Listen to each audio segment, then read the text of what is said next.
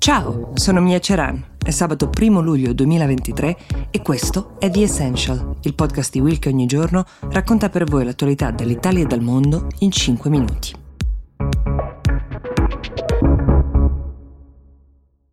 Partiamo dalla domanda di Vittoria che ci chiede di parlare giustamente delle proteste che stanno incendiando la Francia da martedì scorso, quando un agente di polizia ha ucciso un 17enne di origini marocchine e algerine nel sobborgo parigino di Nanterre.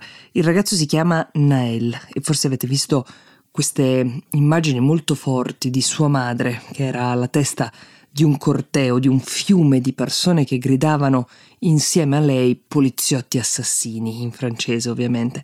La versione data inizialmente dalla polizia dell'accaduto, cioè la ricostruzione che è stata fornita, è parte della rabbia che sta attraversando non solo Parigi ma anche altre città, ovvero che la gente che ha sparato fosse stato minacciato da Nail, questo ha dichiarato lui stesso, che quindi si potesse trattare effettivamente di legittima difesa. Ma esattamente come accadde, se ricordate, per il caso George Floyd, poco dopo in rete è comparso un video girato da un testimone oculare con un telefonino in cui si vede la precisa ricostruzione dei due agenti che puntano la pistola contro il ragazzo mentre lui è ancora seduto nell'abitacolo della macchina nella quale è stato fermato. I poliziotti hanno già le pistole puntate, la macchina ad un certo punto parte, di fatto scappando dal, dal, fermo, dal posto di blocco. A quel punto uno dei due agenti spara dentro al veicolo. La scena è inequivocabile, non c'è una minaccia, il ragazzo non è armato, non c'è alcuna ragione per arrivare a sparare, non si Tratterebbe quindi, così pare dalle immagini, di un episodio di legittima difesa e per questo motivo giovedì l'agente è stato arrestato con l'accusa di omicidio volontario. Le proteste non si sono fermate neanche quando Macron ha definito questo episodio inspiegabile, inaccettabile e imperdonabile anche continuano a crescere le persone arrestate mentre protestano, vi parlo oggi e sono quasi 900.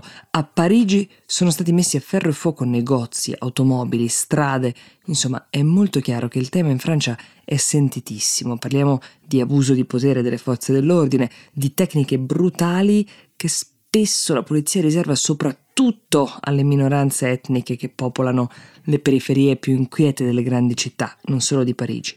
L'ultima volta che le proteste hanno raggiunto questi volumi era il 2005. All'epoca due ragazzi, uno di 17 e uno di 15 anni, di origine africana entrambi, furono uccisi dalla polizia mentre scappavano da un posto di blocco in un sobborgo parigino. L'episodio all'epoca causò grandissimi scontri che furono formati soltanto quando il governo dichiarò lo stato di emergenza di fatto.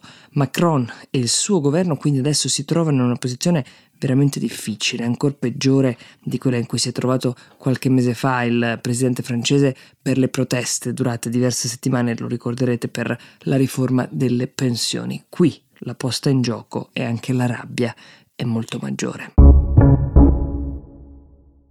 Passiamo adesso alla domanda di Bibi che ci chiede di tornare a parlare della rivolta militare del gruppo Wagner perché c'è un mistero che sembra essere legato proprio alle azioni di questi mercenari guidati da Prigozhin che se fosse confermato getterebbe ancora più dubbi sulla leadership di Vladimir Putin. Questo mistero riguarda Sergei Surovikin. Chi è? È un generale dell'esercito regolare russo che da giorni è scomparso. Secondo alcune indiscrezioni, Surovikin sarebbe stato arrestato con l'accusa di essere coinvolto nella rivolta del gruppo Wagner, quindi diciamo un complice di quella attentata rivolta, in particolare delle fonti citate dal quotidiano Moscow Times e da un blogger militare russo dicono che Surovikin fosse da tempo a conoscenza delle intenzioni di Prigozhin, ma che non avrebbe intenzionalmente lanciato l'allarme proprio per rendere possibile la rivolta. Questa indiscrezione è sorprendente perché Surovikin è da tempo uno degli uomini più fedeli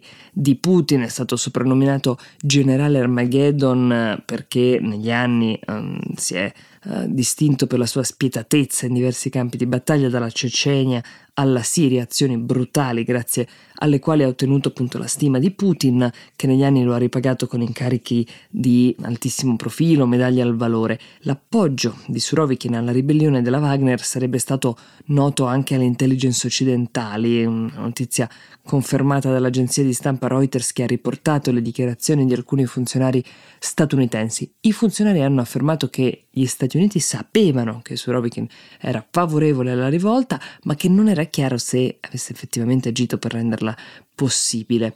L'addetto stampa del Cremlino, Dmitry Peskov, ha dichiarato che le accuse nei confronti di Surovikin, così come il suo presunto arresto, sono solamente delle speculazioni. Nonostante questo, se non dovessero rivelarsi speculazioni, questo episodio potrebbe confermare ancora una volta la difficilissima situazione in cui versa la leadership di Vladimir Putin.